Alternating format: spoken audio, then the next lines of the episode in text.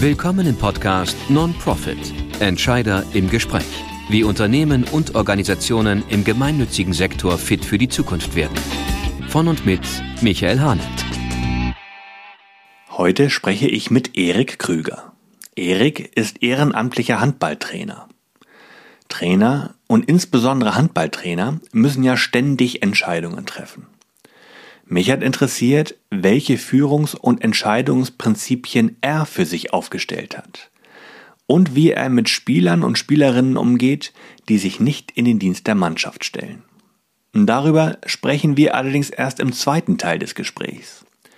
Hauptberuflich ist Erik Mitarbeiter der Elimdiakonie, einer gemeinnützigen Organisation, die sich insbesondere in der Altenhilfe engagiert. Im ersten Teil des Gesprächs gibt Erik einen Einblick in die Arbeit eines Altenpflegers. Warum er als junger Mann diesen Beruf erlernt hat und wie er mit Tod, Krankheit und Hinfälligkeit des Lebens umgeht. Freut euch auf dieses tolle Gespräch mit Erik Krüger. Wir sitzen hier äh, bei Kerzenschein, weil es ist nämlich äh, kurz vor Weihnachten und ich sitze hier mit Erik Krüger. Erik hat zu mir gesagt, der beste Mann, der, der beste Mann, der wurde noch gar nicht interviewt. So, und deshalb interviewe ich ihn jetzt. Erik, ich finde das ganz toll, dass du hier bist. Und sag doch zu Beginn mal, wer, du, wer bist du, was machst du und dann auch noch, was zeichnet dich aus. Aber wir fangen erstmal mit dem ersten an, wer bist du überhaupt? Ja, also ich bin äh, Erik Krüger, bin 35 Jahre alt, ähm, Vater von einem zehnjährigen Sohn, ähm, verheiratet, mittlerweile auch schon seit elf Jahren. Toll. Ähm, genau, bin Altenpfleger, gelernter Altenpfleger, ähm, mache nebenbei noch ehrenamtlich ein paar Tätigkeiten im Handballsport, weil der Handball meine große Leidenschaft ist. Ähm, bin da als Trainer äh, zuständig und ähm, mache auch noch äh, die Abteilungsleitung, die stellvertretende Abteilungsleitung. Ähm, Im Handball? Im Handball, im Handballverein, ja, genau. Ähm, seit knapp einem Jahr ähm, muss mich da auch noch ein bisschen drum kümmern. Jugendarbeit steht ganz weit oben auf meinem Zettel. Ähm, genau, ja. Und auszeichnen tue mich, glaube ich, so, wenn man jetzt viele oder die Leute fragen würde, wäre so mein, meine Hilfsbereitschaft, mein Ehrgeiz in vielen Sachen, mein Durchsetzungsvermögen, ähm, mhm. genau, und vor allem meine aufgeschlossene und positive Art, ähm, die, glaube ich, jeder, der mit mir zu tun hat, schon kennengelernt hat. Sehr gut. Ja, ich glaube, das braucht man auch, insbesondere wenn man eine Handballmannschaft trainiert, ne? dann, dann braucht man diese Eigenschaften. Ja, doch, dem, äh, schon. Ich würde sagen, wenn du nicht aufgeschlossen genug bist und nicht, nicht ehrgeizig genug bist, ich glaube, dann bist du äh, beim Handballsport falsch, aber auch an vielen anderen Ecken. Ähm, ich ja. glaube, auch im Berufsleben brauchst du den richtigen Ehrgeiz, ähm, um Stück für Stück voranzukommen. Ja. Ähm. Und du trainierst, wenn ich das richtig weiß, eine Mädchenmannschaft? Eine Damenmannschaft habe ich. Äh, okay. Die ersten Damen der SG Ostorf-Lurup und ähm, die D-Jugend der SG Ostorf-Lurup, okay. wo mein eigener Sohn auch noch spielt das ist ja mittlerweile so in den, in den Jugendbereichen ist es so, dass ähm, oft die Väter ähm, oder Mütter die Trainer der Kinder sind. Ähm, ist nicht immer leicht fürs Kind, nicht für den Vater. Ja. Aber ja, ich mache das mit Herzblut, mit Leidenschaft. Das toll. ist meine Welt. Sehr toll. Da kommen wir aber nochmal drauf. Also erstmal würde mich natürlich nochmal äh, interessieren, wo, wo, kommst du eigentlich her? Bist du, bist du ein Hamburger Jung oder, oder wo kommst du eigentlich her? Nee, ähm, ich komme gebürtig eigentlich aus Stralsund. Ich weiß nicht, ähm, Stralsund äh, liegt bei der Insel Rügen, ist nicht ja. so jedem geläufig. Ähm, ist das Tor, glaube ich, zur, zur das, Insel, ne? Genau. genau. ist das Tor, genau. Ich sage immer, die Stadt, bevor man über die hübsche große Brücke fährt, die mhm. mittlerweile dort steht. Ähm, zu meiner Zeit gab es die, äh, noch, noch eine kleine Ziegelgrabenbrücke, heißt das Ding. Ähm, heute gibt es den großen Rügenzubringer, ähm, der jahrelang gebaut wurde. Mhm. Ähm, aber es ist sozusagen das Tor zur Insel Rügen, genau. Ähm, wo ich da viel, bist du aufgewachsen? Da bin ich aufgewachsen, okay. bin ich groß geworden, habe ich 20 Jahre lang gelebt. Oh ja. Ähm, habe da meine, meine erste Ausbildung sozusagen gemacht ähm, als äh, Pflegehelfer noch. Früher okay. hieß, äh, in, in, ich sage mal, im Osten heißt das Ganze KPH, hier in Hamburg heißt das Ganze GPA. Mhm. Und hatte eigentlich KPH wie Krankenpflegehelfer? Krankenpflegehelfer, ja, genau, okay. weil äh, man das im Krankenhaus bei uns gelernt hat. Okay. Ähm, von daher, das war genau wie hier in Hamburg, GPA zwei Jahre. Und dann war man fertig, konnte man arbeiten gehen. Okay. Und ich war immer jemand, der schnell voran wollte. Und eigentlich war mein Ziel eigentlich nie äh, Pflege machen oder sonstiges, sondern ich wollte eigentlich früher mal als Jungspund Handballprofi werden, äh, ja, aufgrund okay. der Leidenschaft und habe deswegen eigentlich was gesucht, ähm, was ich schnell lernen kann, was aber auch Zukunft hat und was ähm, für mich ja, am Ende, wenn es doch mal nicht klappen sollte, irgendwie mir ein Standbein gibt, was ich daneben machen kann. Ja. Und bin dann mit 20 naja aus Straßen weggezogen und habe dann so ein bisschen die Welt bereist, mehr oder minder. Aha, okay. Aufgrund des Handballsports ähm, und der Leidenschaft. Hast du, hast du noch mal richtig äh, auch im, im Verein mehr oder weniger professionell gespielt? Oder? Na, professionell nicht. Ich habe äh, semi-professionell, könnte man das nennen. Ich bin mit 20 äh, nach Mannheim gezogen, auf die Ecke äh, von Mannheim. Leutershausen, weiß ich nicht, ob das jemandem was sagt oder ob du das kennst. Nee. Ähm, ist, der ist so ein kleines Dorf, ähm, direkt an einem Weinhang zwischen Heidelberg und Mannheim. Okay. Man fährt so 10 Minuten in beide Richtungen. Ähm, und da gab es ein wirklich klasse Handballverein, der früher mal deutscher Meister war und 2007 Insolvenz anmelden musste. Und ich kannte jemanden, der früher da gespielt hat und äh, zu der Zeit in Stralsund war. Mhm. Und der hat mich dann mitgenommen nach äh, Mannheim, also oder nach Leutershausen und hat äh, gesagt, hier pass auf, ihr sucht äh, neue Spieler, ich bringe noch jemanden mit und ähm, der würde gerne nebenbei parallel ein bisschen arbeiten, aber ähm, seinen Großteil des Geldes irgendwie oder den Teil des Geldes mit Handballspielen verdienen. Und dann bin ich mit runtergegangen. Dann habe ich da unten knapp anderthalb Jahre Handball gespielt. Ähm, in der Baden-Württemberg-Oberliga und äh, Landesliga. Also okay. Je nachdem, wo die Kapazität war. Ähm, vermehrt in der, in der Landesliga, aber ähm, Großteil auch trainiert dann in der, in der Baden-Württemberg-Oberliga. Okay, und wenn, wenn, man sie, wenn man dich so anschaut, also das äh, hört und sehen jetzt natürlich die Zuhörer nicht, dann würde ich jetzt mal sagen, du standst im Block. Hm. Ja, Mittelblock. Ähm, war zu dem Zeitpunkt kurioserweise nicht meine Aufgabe. Ich habe zu dem Zeitpunkt ähm, noch auf Außen gespielt. Mittlerweile ähm, spiele ich am Kreis. Ähm, hab so genau, du schaust im Kreis, nicht im Block. Im, im nee, Block, nee, Block vorne, vorne am Kreis. Genau. Ich habe hab zwei, Kreis, genau. Ich hab zwei Positionen bekleidet äh, zu der Zeit. Also gelernt habe ich mal links außen äh, in meiner Jugendzeit und habe dann aber in Leutershausen irgendwann äh, umgeschult, in Anführungsstrichen umgeschult ähm, und habe dann die Zweitposition am Kreis genommen weil wir in Leutershausen damals viele Linksaußen hatten und ähm, der ein oder andere doch noch besser geschult war als ich in meiner Zeit. Und ähm, das hat sich aber so durchgezogen. Das ist meine, meine, neue, meine Position geworden, meine Berufung irgendwie. Und dann auch in der Abwehr im Innenblock, um dann dahin zu kommen. Okay. Ähm, das war meins, das ist meine Welt. Ähm, da geht es dann auch ordentlich zur Sache. Da fühle ich mich wohl. Sehr gut. Und dann hast du dann irgendwann festgestellt, na, mit, dem, mit dem Handballsport, äh, so richtig Geld verdienen äh, werde ich damit nicht. Ich äh, gehe dann doch wieder in den Beruf des Pflegers zurück oder wie war das? Ähm, ich habe blöderweise mit äh, knapp 21, Mitte 21 einen Bandscheibenvorfall gekriegt durch das okay. Handballspielen. Ich bin mehr oder minder unglücklich gelandet äh, auf der Hüfte und äh, konnte mich nicht richtig bewegen. Ähm, bin dann zu unserem damaligen Mannschaftsarzt gegangen, ähm, habe mich da untersuchen lassen. Dann wurde festgestellt, dass ich einen Bandscheibenvorfall hatte zwischen dem dritten und vierten Lendenwirbel. Ähm, das wurde dann therapiert mit Physiotherapie, mit Spritzen, mit Kortisonspritzen. Ähm, aber der Zug äh, Leistungssport war danach abgefahren und ich war, okay. muss gestehen, ich war ganz, ganz froh, dass ich äh, zu dem Zeitpunkt äh, was gelernt hatte, ja. was auch irgendwie wo, Bestand hat und was, was irgendwo immer da sein wird und immer gebraucht werden wird. Ja. Ähm, und habe mich dann entschieden, wieder ein Stück dichter nach Hause sozusagen zu ziehen und bin dann erst nach Niedersachsen gezogen für ein Jahr und äh, bin dann 2010 hier wieder in Hamburg, oder was heißt wieder, hier in Hamburg gelandet, weil Hamburg ähm, war als kleiner Junge äh, mein großes Ziel irgendwann mal hier mhm. zu wohnen. Ich habe eine gute Reportage gesehen und wollte dann immer nach Hamburg. Toll. Deswegen okay. bin ich jetzt hier in Hamburg. Okay, sehr gut. Ähm, der Beruf des alten Pflegers, der, der bringt ja ganz besondere auch psychische und mentale Belastung mit sich. Ne? Also du hast ähm, ständig mit Tod zu tun, mit Krankheit, mit Abschied nehmen, auch mit Hinfälligkeit äh, von, von Bewohnern und Bewohnerinnen. Wie gehst du damit um? War, das, war dir das am Anfang so bewusst, erstens, äh, dass das so auf dich zukommt? Und zweitens, so, wie gehst du heute damit um? Ähm, ich glaube, als 18-jähriger Jungspund macht man sich keine Gedanken mhm. darüber, ob äh, Tod oder Sterben irgendwie das Thema von meinem Beruf sein würde. Ähm, ich habe ja zum Anfang schon gesagt, ich wollte eigentlich äh, Profisportler werden und habe einfach nur geguckt, was, was kann ich machen. Sport- und Fitnesskaufmann war nicht meins. Dementsprechend habe ich was gesucht, was man machen kann und habe mich nie darüber Gedanken gemacht, ob ich mich jetzt mit kranken Menschen und wie krank die Menschen sein können oder welches Thema da noch aufkommt, von Wunden bis hin zum Tod mhm. und Sterben. Da habe ich mir mit 18 überhaupt keine Gedanken drüber gemacht. Ähm, heute muss ich ganz ehrlich gestehen, ähm, ja, mir ist das bewusst, dass das zu meinem Job dazugehört. Ähm, das ist für mich aber auch irgendwo normal geworden. Mhm.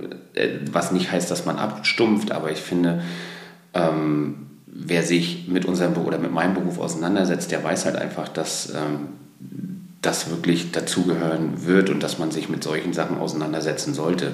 Mhm. Mir fällt das nicht, also mir persönlich fällt es nicht schwer, ähm, dieses ja, oder dieses Thema die Belastung, Tod, ne? Mhm. die Belastung oder dieses Thema Tod und Sterben, weil ich denke immer, ähm, das habe ich über die Zeit einfach gelernt, ähm, dass das einfach zum Leben mit dazugehört. Das muss, das muss man einfach so sehen. Also mhm. klar, ähm, wenn man jetzt das auf die eigene Familie projiziert, dann möchte man das nie wahrhaben, dass, dass Tod und Sterben dazugehört. Aber auch mhm. da ist es so, auch da gehört Tod und Sterben dazu. Für meine Bewohner im Heim ist es so, das ist meine Aufgabe, denen den letzten Weg irgendwie so schön und so angenehm wie möglich zu gestalten. Und ähm, den, so eine Entscheidung ins Heim zu geben, ist zum Beispiel überhaupt nicht leicht, glaube ich. Also mhm. von daher ähm, ist es da die Aufgabe irgendwie zu sagen, wir machen den Weg so schön wie möglich und wenn der Tag X eintreten sollte, wo es um Tod und Sterben geht, dann ist es auch unsere Aufgabe, auch das so angenehm wie möglich zu gestalten. Und von daher ähm, glaube ich, bin ich da an der richtigen Stelle, weil ich ähm, für mich einfach festgestellt habe, dass das dazugehört, aber ähm, dass man da auch so seinen Beitrag leisten kann, damit ja dieses irgendwie doch verpönte Thema und dieses totgeschwiegene Thema ähm, doch irgendwo auch etwas Normalität haben kann ne? Ähm, mhm. und einfach mit dazugehört. Und das ist meine Aufgabe und die Aufgabe vieler Pflegekräfte da draußen, ähm, das so angenehm wie möglich zu gestalten, auch wenn es, wenn es dann doch zu Ende geht, nicht immer schön ist für die Angehörigen. Ne? Also ich persönlich ziehe da wirklich meinen mein Hut vor dir und auch äh, vor euch, dass äh, ich persönlich könnte das tatsächlich so nicht, aber ich finde das äh, wirklich ganz, ganz stark. So und äh, in, in der letzten Zeit ist ja dein Beruf ja auch, äh, auch durch die Corona-Pandemie auch ähm, immer mehr so in das öffentliche Interesse gerückt. Spürst du da was, dass, dass die Anerkennung gestiegen ist oder, oder wie, wie empfindest du so die, diese Debatte im Moment? Ähm, also gestiegen, glaube ich, ist, ist unser Ansehen überhaupt nicht. Also ich, ich glaube, dass wir wieder auf dem Weg dahin sind, ähm, dass das alles normal ist für die Leute, dass wir für mhm. sie da sind. Ne? Das ist bei den Kollegen im Krankenhaus so, das ist ähm, bei uns im Pflegeheim so und das ist bei den Leuten im ambulanten Dienst so. Ich, klar, zum Anfang waren wir wichtig, weil Corona uns allen irgendwie auf die Füße gefallen ist. Jeder wollte, dass wir für sie da sind, jeder wollte irgendwie was machen, ähm, jeder wollte beschützt werden, in Anführungsstrichen. Aber was hat sich für uns verändert? Und für uns hat sich nichts verändert. Der Arbeitsaufwand ist der gleiche. Ähm, mhm bei vielen die, die Nichtachtung dessen, was wir jeden Tag eigentlich leisten müssen und das wirklich alles mit Herzblut machen und auch die Kollegen wirklich mit Herzblut machen, ähm, die ist nicht gestiegen. Und ähm, ich finde es immer so nett, ähm, wenn man das manchmal so gelesen hat zu Corona-Zeiten von Applaus auf dem Balkon kann ich mir nichts kaufen. Ne? Mhm.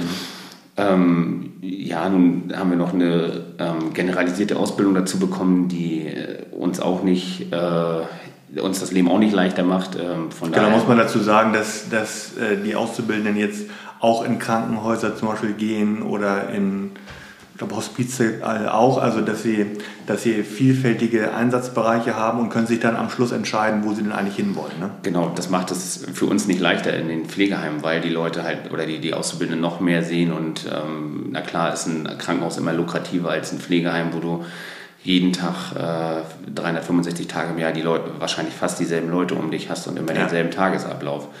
Ähm, von daher glaube ich nicht, dass das unser Ansehen irgendwo gestiegen ist, dass wir irgendwo vorangekommen sind. Ähm, trotz alledem würde ich für mich heute immer noch sagen, ich habe den richtigen Beruf gewählt. Ähm, ich würde es, glaube ich, heute immer noch so machen, ähm, weil ich das, was ich mache, wirklich mit, mit Leidenschaft und mit, mit, mit Herzblut mache. Und das ist, glaube ich, das Wichtigste bei, bei einem Beruf. Ne? Von Toll. daher. Toll. So, jetzt arbeitest du ja bei einem diakonischen Träger, bei einem gemeinnützigen Träger, bei der Elim-Diakonie. Ähm, was ist das Besondere für dich, äh, bei, bei einem gemeinnützigen Träger zu arbeiten und nicht bei einem privaten? Also du könntest ja auch, du hast ja die, die freie Wahl sozusagen, du könntest ja wahrscheinlich hingehen, wo du willst. Ja, das stimmt. Also wenn, wenn man es salopp sagt, ist das so. Also ich könnte heute mich bewerben und könnte morgen irgendwo anfangen, wenn man das salopp sagen möchte. Ähm, ja, ich, ich versuche mal ein bisschen weiter auszuholen. Mhm. Ich habe ähm, schon viel, viele äh, Unternehmen gesehen. Ich habe sowohl bei privaten Trägern gearbeitet in meiner Zeit. Ähm, ich habe aber auch schon in der Diakonie gearbeitet. Ähm, und habe immer wieder für mich festgestellt, ähm, dass ich das Gefühl habe, dass ähm, gerade bei den privaten Trägern nicht ich als Mensch und auch nicht der, der Bewohner oder Patient als Mensch im Vordergrund steht, sondern eher so dieses, ja, der Gewinn muss stimmen, ne? das, mhm. das ganze Geld muss irgendwo reinkommen. Ne? Und mhm. ähm, wenn ich mir überlege, ich bin jetzt fünf Jahre im Tabea und ähm, äh, Quatsch, in der Elim-Diakonie und ähm, war es auch in Tabea, ne? Im Tabea war ich auch, genau. Da, mhm. da war ich von 2010 bis 12. Okay. Mhm. Ähm, genau, und jetzt bin ich seit fünf Jahren bin ich äh, in der Edem-Diakonie und ja, für mich ist das äh, einfach so, ich habe das, habe das Leitbild gesehen, ich habe mich mit den Leuten ausgetauscht in den, in den ersten Tagen ähm, und in meinem Vorstellungsgespräch und ich hatte einfach so das Gefühl, dass für mich einfach hier nicht, nicht nur ich als Mitarbeiter oder als Person gesehen werde, meine Arbeitskraft, sondern ähm, auch der Mensch, mit dem ich mich befassen soll. Und ähm, ich darf dort einfach äh, sein, wer ich wirklich bin. Und mhm. ähm, wer mich kennt, der weiß, dass es manchmal sehr chaotisch sein kann, ähm, aber auch sehr amüsant. Ähm, ja. Von daher ähm, glaube ich, bin ich äh, in so einer diakonischen Einrichtung oder bei uns im Elem wirklich gut aufgehoben. Das ist äh, für mich der Punkt, wo ich hingehöre, weil ich einfach der Meinung bin, da bin ich gesehen und da sind aber auch die, die Bewohner gesehen. Da geht es einfach nicht darum, Gewinn zu schaufeln ohne Ende, sondern in erster Linie geht es um, um die Leute, dass es den Leuten gut geht, dass es der Belegschaft gut geht und ähm, von daher ja, glaube ich, ist das so der, der große Unterschied, ähm, der das mhm. Ganze für mich ausmacht, weil ich möchte, möchte mich irgendwo wiedersehen können, also mich, mich, mich wiederfinden und ich möchte morgens, wenn ich zur Arbeit gehe, auch irgendwo in den Spiegel gucken können. Ja. Und wenn ich das nicht kann und mich nicht wohlfühle mit dem, was ich da mache und wo ich das mache, dann ähm, bin ich, glaube ich, an der falschen Adresse. Ähm, ja. Aber seit fünf Jahren ist das ganz angenehm ja, da, wo toll. ich jeden Tag hingehen darf. Ja, toll. Also das, ich, ich denke, dass, dass wir da auch einen gewissen Wettbewerbsvorteil haben gegenüber anderen, dass, äh, dass bei uns eben der Mensch im Mittelpunkt steht und nicht die, die Gewinnmaximierung die oberste Prämisse ist. So, die Frage ist aber, die ich mir immer stelle, äh, wie können wir, äh, wie, wie, wie können wir so einen Gewöhnungseffekt vermeiden? Oh, ich glaube, ihr selber als Geschäftsführung oder Geschäftsleitung habt da, glaube ich, gar nicht viel Einfluss drauf. Also würde ich jetzt für mhm. mich pauschal sagen. Ich glaube, mhm. es geht immer darum, dass wir uns das als Mitarbeiter immer wieder ins, Gew in, ins Gewissen rufen sollten und uns mhm. irgendwie nicht jeden Tag, aber ähm, wir sollten uns dessen bewusst sein, wie gut wir es haben. Ähm, ich glaube, wie gesagt, ich habe viele Unternehmen gesehen und ich glaube, es gibt viele private Träger, wo es uns deutlich schlechter gehen würde und wo wir nicht als Menschen im Vordergrund stehen würden. Und ich glaube, wir sollten lernen, ähm, dass das, was wir haben, dass wir das schätzen können. Mhm. Ähm, wobei ich finde, wir kriegen wir, wir es ja auch durch, ja, durch die, durch die Elim-Diakonie gezeigt, dass wir, dass wir als Mensch gesehen werden da geht es gar nicht um, äh, irgendwie um so Sachen wie Weihnachtsgelder oder sonstiges, sondern da geht es um kleine Gesten. Ne? Da geht's, ähm, ich fand es zum Beispiel, dieses Jahr kann ich ja mal erzählen, haben wir dieses Jahr haben wir äh, einen kleinen Weihnachtskalender bekommen, mhm. den ähm, eine Kollegin gestaltet hat mit dir zusammen. Genau. Ähm, soweit ich weiß. Genau. Und ich sage immer, das sind so kleine Gesten und kleine Botschaften, die es mir wieder einmal äh, zeigen, dass wir als äh, Mitarbeiter gesehen werden, als Mensch und nicht irgendwie als ja, Profit ranschaffendes Volk sozusagen. Ja. Und ähm, da gibt es so viele kleine Beispiele. Ne? Sei es äh, mal so unter der Hand irgendwie eine Tafel Schokolade, die wir bekommen oder was, was auch immer es dann ist. Ähm, aber da geht es gar nicht ums Geld, sondern da geht es wirklich um die Geste an sich. Und ich glaube, mhm. Mit diesen kleinen Gesten tut ihr euren Beitrag dazu, dass wir wissen, wo wir sind und dass wir es gut haben. Aber ähm, wir als Mitarbeiter sind auch genauso gefragt, uns jeden Tag aufs Neue daran zu erinnern, dass wir einen guten Arbeitgeber haben, dass wir einen guten Standort haben, ähm, dass wir da, wo wir sind, dass wir genau da richtig sind ja. und dass wir vielleicht ähm, dort einfach verweilen sollten ja. weiterhin und äh, unsere Kraft in dieses Haus stecken sollten oder in dieses Unternehmen stecken sollten sozusagen. Ja. Von daher kann ich nur sagen, so wie es ist, ist es in Ordnung oder ja. es ist gut. Also ich fühle mich wohl. Schön. Und der Standort ist ja wirklich toll. Also jeder oder, oder viele, die dieses Haus betreten, sagen, Mensch, so eine Atmosphäre, die, das ist schon so eine besondere. Ne?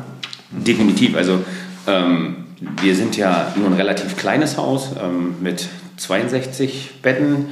Ähm, zwei Wohnbereiche ähm, aufgeteilt auf äh, 36 und 28 Betten. Ähm, ich hab, bin in dem Wohnbereich tätig, wo ja die 36 Betten sind. Ähm, aber du kennst jeden Bewohner, du kennst mhm. das mag immer keiner meiner Freunde glauben, die auch in der Pflege arbeiten. Ich kenne wirklich salopp gesagt so gut wie jeden Bewohner und ich glaube, ich kenne jeden Mitarbeiter in diesem Haus. Und das macht es irgendwie familiär. familiär, genau. Mhm. Und wenn ich das den Leuten erzähle, dann ist es wirklich so, okay, wie, wie geht das? Und ähm, jeder, der äh, weiß, wie ich bin, ich liebe diese, diese, diese Gemeinschaft einfach, ich mag das wirklich total gerne. Ich kann vorne äh, in den Haupteingang reingehen, ich laufe an unserem Einrichtungsleiter vorbei, da steht die Tür auf, du kannst ganz salopp einfach ein leichtes Moin reinschmeißen, du gehst an der Verwaltung vorbei und, äh, die ist natürlich der Kracher, die, die Verwaltung. Die Verwaltung, die Verwaltung ist grandios. Die ist grandios. Ähm, ich glaube, ohne die äh, sähe es manchmal alt aus um mhm. uns oder bei uns. Ähm, aber auch da, ne, wie auch da finde, findet man ein offenes Ohr. Ähm, du hast Kollegen, wo du dich austauschst, wir haben ein mega, mega schönes Gelände, wo du mhm. einen schönen Spaziergang machen kannst, wenn du äh, als Bewohner da bist. Du kannst aber auch als Mitarbeiter einfach mal die Pause ja. da genießen. Ne? Ja, toll. Ähm, und von daher, ich finde das sehr, sehr familiär, sehr angenehm, dort zu sein und ähm, ich glaube, wie gesagt, man kann sich glücklich schätzen, wenn man dort unterkommt, sowohl als Bewohner als auch als äh, Mitarbeiter. Dann hat man, glaube ich, viel Glück. Toll. Super, Erik. Und jetzt äh, wird mir natürlich auch so ein bisschen klar, jetzt kommen wir mal nochmal zu dem Thema äh, äh de deines Ehrenamtes. Jetzt wird mir ja auch so klar, warum du, äh, warum du Trainer einer, einer Handballmannschaft bist, weil du das ja, weil du ja, weil das ja der Sport war, den du früher leidenschaftlich betrieben hast. Ähm, du musst ja als Trainer, das könnte ich mir zumindest vorstellen, musst ja auch ständig Entscheidungen treffen. Also wen stelle ich auf, äh, welche Auswechslung nehme ich vor, das, da musst du auch Entscheidungen mitten im Spiel treffen, dann auch mal unter Druck treffen. Ähm, gibt es bestimmte Prinzipien, die du für dich aufgestellt hast? Also Prinzipien äh, hinsichtlich von Entscheidungen, die du triffst in dem Spiel, aber auch Prinzipien, wie du, wie du zum Beispiel so eine Mannschaft führst. Denn, denn ne, ihr habt Training, da gibt es ja auch Gespräche, du musst entscheiden, wen stelle ich auf, wen stelle ich nicht auf. Also das hat ja auch viel mit Führung zu tun. Gibt es da, gibt's da Prinzipien, die du für dich aufgestellt hast?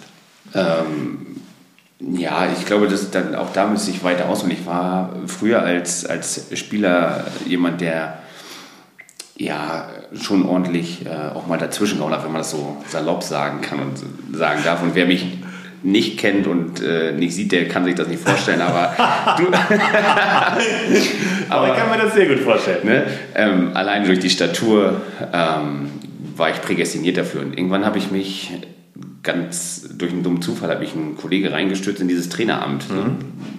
Und hat gesagt, Erik, pass auf, ich höre zum Ende des Jahres auf kannst du die Mädels übernehmen? Ähm, damit hat es damals angefangen. Und dann habe ich gesagt, naja, ich bin eigentlich kein Trainer. Ich sage, ich bin vielleicht so ein Begleiter, ja, aber nicht Trainer. Und habe dann angefangen, mich zu hinterfragen, so auch mich in meiner Art und Weise und habe dann einfach für mich festgestellt, eigentlich müsste ich im Prinzip, und das sind meine Prinzipien ähm, geworden, irgendwo, ich muss für meine Kinder, die ich mit übernommen habe, dann irgendwann äh, als äh, Trainer und für die Damenmannschaft, eigentlich immer ein großes Vorbild sein. Das ist das, ist das allererste, das muss oben drüber stehen. Mhm. Ich, ich habe die Vorbildfunktion, weil das, was ich äh, vorgebe, das muss ich erstmal bei mir selber zeigen. Das ist das allererste. Ähm, naja, für mich ist auch immer wichtig äh, zu sagen, ich kann so einen Sport nur machen, wenn ich wirklich die richtige Leidenschaft dafür habe. Ne? Mhm. Ich kann nicht irgendwie alles nur halbherzig machen. Handball ist mhm. eine Sache, die funktioniert nur mit ganz viel Leidenschaft und ganz viel Engagement. Ähm, aber ich sage zum Beispiel auch, ähm, Training funktioniert nur mit Humor. Also ich kann nicht äh, zum Training kommen und mit äh, einer mega schlechten Laune ähm, und erwarten, dass die Mädels und Kinder auf der Platte viel Spaß haben, weil wenn ich keine gute Laune habe, dann ähm, überträgt sich das und dementsprechend so gehört gute Laune irgendwo für mich auch zu einem der Prinzipien. Ich mhm. muss dann einfach diese ja, schlechten Tage einfach irgendwo überwerfen, was aber auch total super ist für mich, weil in diesem Sport und in, diesem, in dieser Tätigkeit, in dieser Ehrenamtlichen gehe ich total auf. Mhm. Da kann ich mich nochmal wieder anders fallen lassen, kann diesen Alltag einfach, den die Pflege ja mit sich bringt, irgendwo beiseite legen und ähm, sagen, jetzt bin ich der Trainer und ähm, kann ganz, ganz anders schalten und walten. Ähm, habe aber auch für mich, weil du ja sagst, äh, es geht um äh, so Auswechslungen und ähm, Aufstellungen und sowas. Mhm. Ich glaube einfach, ähm, dass, dass da viele, viele Sachen eine Rolle spielen. Also klar, wir haben für uns als Trainerteam, also ich bin immer zu zweit, das muss ich immer dazu sagen, ich habe immer hab zwei super Co-Trainer, mhm. ähm, in beiden Mannschaften jeweils ein. Ich wollte gerade sagen, dann wäre die eigentlich zu dritt. Aber gut, dass nein. nein, nein, ich habe in, hab in, jeder Mannschaft habe ich einen. Ich habe ähm, in, der, in der Damenmannschaft habe ich einen ehemaligen polnischen Bundesligaspieler, ein sehr, sehr guter Freund von mir. Und bei den Kindern habe ich ähm, einen Freund, den kenne ich mittlerweile seitdem ich zehn bin. Den kenne ich aus Stralsunder Zeit, mit dem habe ich schon früher in der Jugend zusammen Handball gespielt. Und wir sind fast zeitgleich nach Hamburg gekommen und haben jetzt vor knapp zwei Jahren zusammen die Kindermannschaft sozusagen okay. übernommen. Und ähm, ich glaube, es geht da auch immer um so, so Sachen wie Disziplin im, im Training mhm. und ähm, ja, den Respekt seinen Kollegen gegenüber oder seinen, seinen Mitspielern gegenüber. So wie ich vorhin schon gesagt habe, Motivation, Leidenschaft ist das A und O. Und dann ist es das größte Credo für uns immer zu sagen, wenn es um Aufstellung und äh, Spielbeteiligung und sowas geht, ist die Anwesenheit im Training. Ne? Mhm. Ich kann nicht äh, sagen, ich trainiere nicht, aber ich möchte 16 Minuten am Stück auf der Platte stehen. Ja, ne? okay. Das gab es zu meiner Zeit nicht und das wird es auch unter meiner Führung in irgendeiner Mannschaft nicht geben. Ähm, das kann man, wir sind nur Amateursportler, das kann man vielleicht einmal durchwinken, aber das kannst du halt kein, keine fünf Jahre am Stück durchwinken. Und dementsprechend haben wir so für uns äh, als Trainerduos immer festgelegt, ja, man kann das einmal machen, dass man nicht beim Training, man kann es auch noch ein zweites Mal bringen in der Woche. Aber danach sollte man sich schon beim Training gezeigt haben und dann müssen die Mädels okay. und Jungs oder Kinder ähm, auch wirklich da sein und ihre Leistung bringen. Also auch das Leistungsprinzip spielt immer eine Rolle. Ne? Ja, okay. Von daher, das ist so das, das Grobe, wonach, wonach wir uns richten oder ich mhm. mich richte als Trainer. Ähm, Okay, das heißt also, wenn du, wenn du sagst, äh, für dich ist Vorbild wichtig, und das ist ja tatsächlich, also wenn, wenn du, wenn du äh, dir Führungskräfte anschaust, dann sind es ja häufig die äh, zwei Sachen. Einmal, du, sollst du musst ein Vorbild sein, ein Vorbild an Einsatzbereitschaft und du musst auch Kompetenz zeigen. Ne? Also ich glaube, wenn dann ein Fußballtrainer, der der, der wäre bei euch total verloren, weil er ist eben nicht kompetent, eine Handballmannschaft zu führen. So. Äh, jetzt frage ich nochmal nach. Das heißt also, du verhältst dich auch respektvoll immer dem Schiedsrichter gegenüber und bist da dein, dein Mädels ein Vorbild? Definitiv. Also mit, mittler, mittlerweile ja. Okay. Mittlerweile ja. Sehr gut. Ähm, auch da habe ich eine ganze Weile gebraucht, um, um das so ein bisschen zu verinnerlichen. Ähm, das hat aber schon angefangen, nachdem mein Sohn mit vier angefangen hat, Handball zu spielen. Ähm, dass ich angefangen habe, das zu reflektieren und zu sagen, naja gut, ne, ohne diesen Menschen, der da in der Mitte steht und das Spiel pfeift, funktioniert halt erstmal schon mal mhm. gar nichts. Ähm, und mit der Übernahme der Damenmannschaft und irgendwann auch der Kinder habe ich einfach festgestellt, was, ich, ich kann von außen sowieso nicht viel bewirken. Ob ich den jetzt zur Schnecke mache da auf dem Feld, weil mir seine Entscheidungen nicht passen oder nicht, diese Entscheidung wird er nicht revidieren. Mhm. Diese Entscheidung steht, die, die fällt er und die steht und nur weil ich da draußen rumspringe wie Rumpelstilzchen, mhm. wird er die nicht ändern. Es gibt immer Momente, das würden meine Mädels jetzt sagen, da ähm, kriegt er nochmal so einen Klops im Kopf, der Trainer. Ähm, da ärgere ich mich natürlich über, Trainer, äh, über Schiedsrichterentscheidungen. Aber ich glaube einfach, das gehört äh, bei jedem Sport ja, dazu. Natürlich. Dass das weil, weil du, gerade, du hast ja auch von Leidenschaft gesprochen. Ne? Das, also natürlich bist du leidenschaftlich und dann ist man auch mal emotional. Aber so grundsätzlich finde ich das schon gut, wie du das sagst. Also äh, weil äh, das ist ja ein Riesenthema auch im Fußball, dass wir immer weniger äh, junge Menschen haben, die bereit sind, das ehrenamtlich zu machen. Ne? Und wie du es genau sagst, also ohne diese Leute könnten wir diese Spiele überhaupt gar nicht veranstalten. Definitiv. Ähm, ich habe also wie gesagt, ich habe auch meine Zeit dafür gebraucht, das wirklich so zu verinnerlichen. Als Jungspund war mir das nicht so bewusst. Mit 35, glaube ich, sollte man irgendwann so reif sein, das zu verstehen. Ähm, ich habe für mich zum Beispiel jetzt auch die Entscheidung getroffen, meinen Schiedsrichterschein endlich mal zu machen, skurrilerweise. Ich habe immer gesagt, eigentlich mache ich es nicht. Mhm. Ähm, nun habe ich für mich entschieden, einfach doch, ich möchte dem Sport irgendwo was zurückgeben. Werde also jetzt im Januar anfangen, meinen Schiedsrichterschein sogar noch zu machen. Das heißt, noch mehr Ehrenamt äh, für den Hamburger Handballverband oder für meinen Verein. Ähm, einfach um da auch ja, mein Mann zu stehen und einfach nochmal die andere Seite der Medaille zu sehen. Ne? Nochmal weg von der Seitenlinie rauf aufs Feld mhm. und vielleicht auch selber diese Fehlentscheidungen mal mehr oder minder zu treffen und mhm. zu spüren und zu, zu merken, was löst das eigentlich auf der anderen Seite aus. Okay. Ähm, aber ich freue mich drauf. Also auch da habe ich total Lust drauf, das ja. irgendwie zu machen. Ähm, also ich werde äh, ab Januar dann ähm, anfangen, sozusagen mir das Regelwerk des äh, Deutschen Handballbundes, äh, des DHBs reinzuprügeln und ähm, werde dann mal schauen, was aus mir wird. Vielleicht stehe ich irgendwann ja doch noch mal in der Bundesliga. ja, genau, auf wundersame Weise. Auf wundersame Weise den Weg ja. gefunden. Nein, aber ähm, das ist einfach so, was mir die äh, letzten Monate so durch den Kopf gegangen ist, ähm, dass ich gesagt habe, ich würde gerne noch mal ein Stück zurückgeben, meinem Sport noch mal was mhm. zurückgeben. Mhm. Also nicht nur durchs Trainerdasein, sondern auch ähm, auf eine andere Art und Weise. Okay, toll. Ja. Wie gehst du denn mit Spielerinnen um, die sich egoistisch verhalten und die sich jetzt nicht in den Dienst der Mannschaft stellen? Also das gibt es ja wahrscheinlich immer. Du hast so gerade so ein bisschen angedeutet, ähm, dass die dann vielleicht mal nicht regelmäßig zum Training kommen, aber dann doch den Anspruch haben, regelmäßig auf dem Feld zu stehen oder vielleicht auch mal, äh, wenn sie auf dem Feld stehen, dass sie sich da, dass sie nicht die, die besser postierte Mitspielerin sehen, sondern, sondern egoistisch selber äh, den Abschluss versuchen. Wie, wie gehst du mit äh, solchen Spielerinnen um? Mm, also was, was das Training angeht, ähm, muss ich ganz ehrlich gestehen, ähm, da gibt es bei mir nur ein Credo, so wie ich es vorhin schon gesagt habe. Zweimal lasse ich es laufen, beim nächsten Mal findet derjenige sich bei mir auf der Bank wieder und dann entscheide ich mit meinem Kollegen zusammen ähm, über die Einsatzzeiten einfach. Ähm, derjenige kann sich seinen Platz erarbeiten im Team, das ist dann aber wieder ein Leistungsprinzip. Bei den Kindern ist es ein bisschen schwieriger. Die dürfen mehr fehlen, öfter fehlen. die haben Schule, die haben Hausaufgaben. Genau, die haben Hausaufgaben, all solche Nettigkeiten. Ähm, das gehört einfach dazu. Da muss man ein bisschen ja, über den Tellerrand hinausschauen. Ähm, das ist mir als Vater aber, glaube ich, auch bewusst, dass es da so ein paar Punkte gibt. Aber gerade bei den Damen ist es einfach so, ähm, dass wir gesagt haben, Training ja und irgendwann ähm, wenn es überhand nimmt, dann ist eben der Platz auf der Bank. Ähm, Aber ich gehe mal davon aus, du setzt sie nicht einfach nur auf die Bank, sondern du wirst ja wahrscheinlich auch mit ihnen sprechen, ne? oder? Definitiv. Also wir, wir führen natürlich auch unsere Gespräche. Also wir führen sie ähm, dann meistens nach dem Training, ähm, setzen mhm. uns nochmal mit den Mädchen zusammen und äh, sagen ganz klar, pass auf, das und das gefällt uns nicht. Ähm, das hätten wir gerne von dir.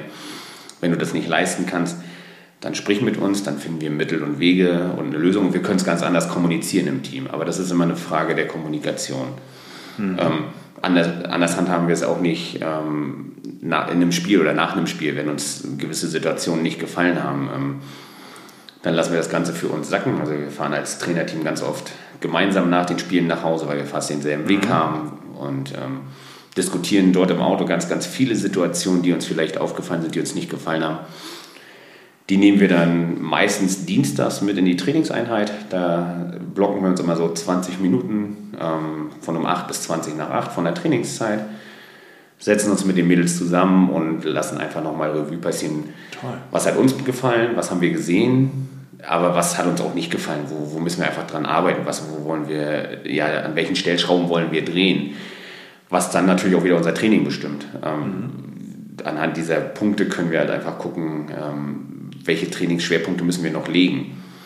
Das heißt, wenn wir vorne sehen im Abschluss, wir haben einfach äh, das Problem, wir kommen nicht spielerisch zu den Lücken, die wir brauchen, dann arbeiten wir halt einfach an irgendwelchen Kreuzbewegungen, an, an der Erarbeitung von Torschancen. Ähm, mhm. Ist natürlich immer an den Mädels, das dann Ganze nochmal umzusetzen. Klar, im Training können wir viel erarbeiten, es muss hinterher auf die Platte gebracht werden. Ähm, und wenn mal jemand den, ja, schlechter postiert oder besser postierten Mann nicht sieht und selber den, den Abschluss sucht. Am Ende des Tages sind wir immer so, dass wir sagen, Fehlwürfe gehören dazu. Handball ist ein Fehlersport. Ähm, am Ende muss nur jeder bereit sein, ähm, diese Fehler, die der andere macht, auszubügeln. Mhm. Und diese Fehler und diese, dieser Egoismus darf keine Überhand nehmen. Ähm, wenn der Egoismus Überhand nimmt, haben wir zum Glück innerhalb der Spielzeit die Möglichkeit, demjenigen äh, einen Schuss vom Bug zu verpassen und zu sagen, pass auf, bis hierhin und nicht weiter, du kommst raus, weil genau. die Möglichkeit gibt es, ist nicht wie beim Fußball, dass man ja nur genau. dreimal wechseln darf. Ja. Und der einmal ausgewechselt ist, der darf auch wieder eingewechselt werden. Ne? ja, glücklicherweise. ja auch nicht so, ja. Genau, glücklicherweise darf derjenige wieder rein, ähm, wenn er dann mal einen kühlen Kopf gekriegt hat äh, und er kann uns zeigen, dass er es besser kann. Wenn es funktioniert, funktioniert es. Wenn nicht, dann ist es eben doch mal ein, ein schlechterer Tag und ähm, sowas gehört mit dazu. Aber ich muss ganz ehrlich gestehen, bei meinen, Kinder, äh, bei meinen Kindern gibt es das irgendwo nicht, ähm, dass wir so in Anführungsstrichen Egoisten haben und ähm, auch bei den Damen, muss ich ganz ehrlich gestehen, habe ich immer das Glück, dass ich bis jetzt äh, eine gute Truppe hatte ähm, oder habe, ähm, die als Gemeinschaft funktionieren, die füreinander da sind, die miteinander spielen und die gemeinsam diesen Sieg am Ende einfahren wollen und ähm, es gibt eben nichts Schöneres, als gemeinsam irgendwo einen Sieg zu feiern. Einer alleine gewinnt keine Spiele. Das ist immer so das oberste Credo für uns alle. Ja. Ähm, und das leben wir vor und ähm, so haben wir früher schon beide zusammen, also mein äh, polnischer Co-Trainer und ich, wir haben zusammen gespielt und so haben wir gespielt und so leben wir es den Mädels halt auch einfach vor. Ja, toll. Also das finde ich wirklich interessant, also, dass du auf der einen Seite sagst, ähm, du, äh, du, musst, du musst konsequent handeln Ne? Also du sprichst Sachen zweimal an, wenn es dann nicht funktioniert, dann, dann triffst du auch eine Konsequenz. Das Zweite, was ich bei dir rausgehört habe, du, du kommunizierst, das ist ganz wichtig und sprichst mit den Spielern und sagst, was hat dir gefallen, was hat dir nicht gefallen, was müssen wir, was müssen wir besser machen. Und das Dritte finde ich auch interessant, dass du sagst, so, du reflektierst und dann äh, die Erkenntnisse, die du gewonnen hast, die äh, haben Einfluss auf das Training. Ne? Also die beeinflussen das Training. Also das finde ich äh, finde ich interessant, die, die drei Punkte. Mhm. Ja, gehört, also für mich gehört das zur, zur täglichen Trainingsarbeit oder für die wöchentliche Trainingsarbeit einfach dazu, weil ich kann halt nur Erkenntnisse gewinnen, wenn ich was sehe. Ähm, und im Training sehe ich mit Sicherheit nicht das, was ich im Spiel zu sehen bekomme und dementsprechend, mhm. so blöd wie sie es anhört, bin ich auf diese Spiele angewiesen und ich bin auf diese Fehler angewiesen, die die Damen und die Kinder machen, ähm, mhm.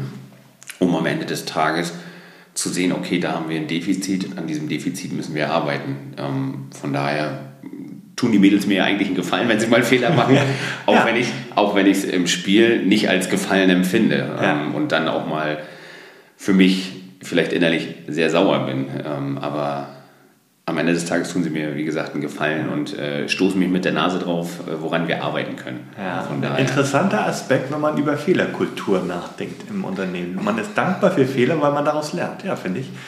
Finde ich spannend. Gibt es denn bestimmte Aspekte oder Erfahrungen, die du von deinem ehrenamtlichen Engagement auf deinen beruflichen Alltag übertragen kannst? Gibt es da Dinge, wo du sagst, so das erlebe ich äh, in meinem Ehrenamt und das kann ich übertragen auf meine, auf meine Arbeit?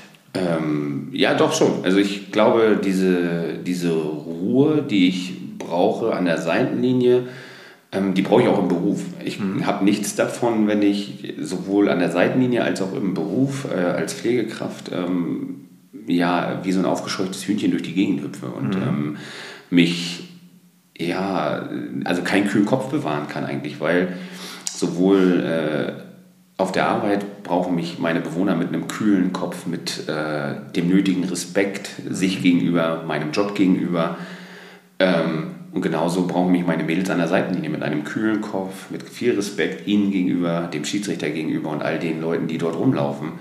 Ähm, das ist so, ich glaube, das, ist, das kann man gut, gut vergleichen. Ich äh, habe ja nun auch noch die Funktion bei uns als Praxisanleiter. Auch da brauche ich das kurioserweise ja auch. Auch mhm. da muss ich als Praxisanleiter ist man für die Auszubildenden zuständig, muss man dazu sagen, genau. Genau, und auch da brauche ich einen kühlen Kopf, brauche ich die nötige mhm. Ruhe, weil auch die machen Fehler, aber aus diesen Fehlern müssen sie wieder ihre Schlüsse ziehen können ja. und müssen lernen können. Das ist für mich so das oberste Credo und das ist für mich so ein wichtiger Aspekt.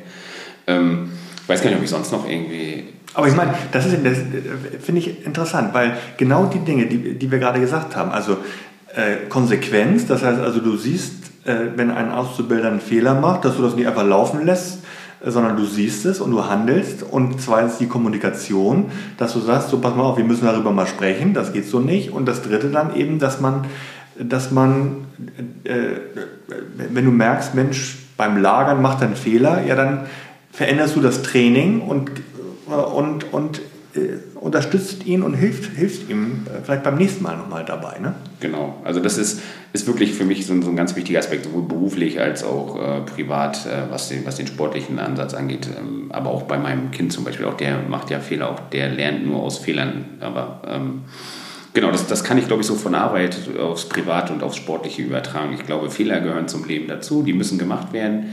In jeder Hinsicht, egal ob beruflich, privat, Sport. Ähm, man muss nur die richtigen Schlüsse aus Fehlern ziehen. Ja, genau. So, und dann vielleicht noch die letzte Frage, Erik. Ähm, du engagierst dich ja ehrenamtlich, haben wir es ja festgestellt, und da geht ja nun wirklich sehr, sehr viel Zeit drauf. Und du hast ja erzählt, jetzt machst du sogar noch mehr, einen Schiedsrichterschein, das heißt, äh, da, da wird noch mehr Zeit, wirst du dafür verwenden. Äh, du hast erzählt, du hast Familie, äh, hast einen Sohn. Äh, da frage ich mich natürlich, Warum machst du das eigentlich? Also warum engagierst du dich ehrenamtlich? Ich würde das mit den Worten meiner Frau zuerst beantworten. Meine Frau würde jetzt sagen, ähm, er hat einen Sockenschuss. Und, ähm, ähm, nein, aber ich mache das eigentlich, weil, weil ich die Gemeinschaft mag und diese Gemeinschaft für mich auch brauche als Ausgleich zu all dem, was ich so in mhm. meinem beruflichen Alltag sehe. Ich glaube, das ist so ja, mein Ventil einfach, diese ganze, diese ganze ehrenamtliche Arbeit, auch wenn die mit ganz viel Stress verbunden ist in manchen Situationen und ähm, bestimmt auch mit viel Zeitaufwand, ist das trotzdem irgendwo mein Ventil, ähm, ja, was ich brauche, um so den richtigen Abstand zur Arbeit zu haben, zu dem, was ich so erlebe. Ähm, und es ist irgendwo auch so die Dankbarkeit, dass ich viele Dinge im Handballsport erleben durfte. Und ich möchte das, was ich erleben durfte, gerne weitergeben. Und ich möchte gerne zeigen, was möglich ist. Und vielleicht habe ich irgendwann das Glück, dass einer meiner Kinder, die ich jetzt trainiere, vielleicht irgendwann mal was äh, ganz Großes erlebt. Und dann kann mhm. ich für mich sagen, ich war einer von ganz vielen mini minimalen Bausteinen, die den Weg dahin geebnet hat. Ähm, und ich habe irgendwo mit, mit meiner Arbeit, mit meiner ehrenamtlichen Arbeit was dazu beigetragen. Und da geht es mir auch nicht, nicht darum, dass ich reich werden will damit oder sonstiges, sondern da geht es mir einfach darum, den Kindern, den Damen und äh, all den Leuten irgendwie was, was wiederzugeben. Ne? Ähm, das, und was mitzugeben. Auch das, ja, auch das, klar. Werte und so weiter, äh, meine Werte irgendwo mit zu, mit zu verbreiten, in Anführungsstrichen, weiterzugeben an die Kinder und an die Damen. Ähm, das ist für mich so das Größte.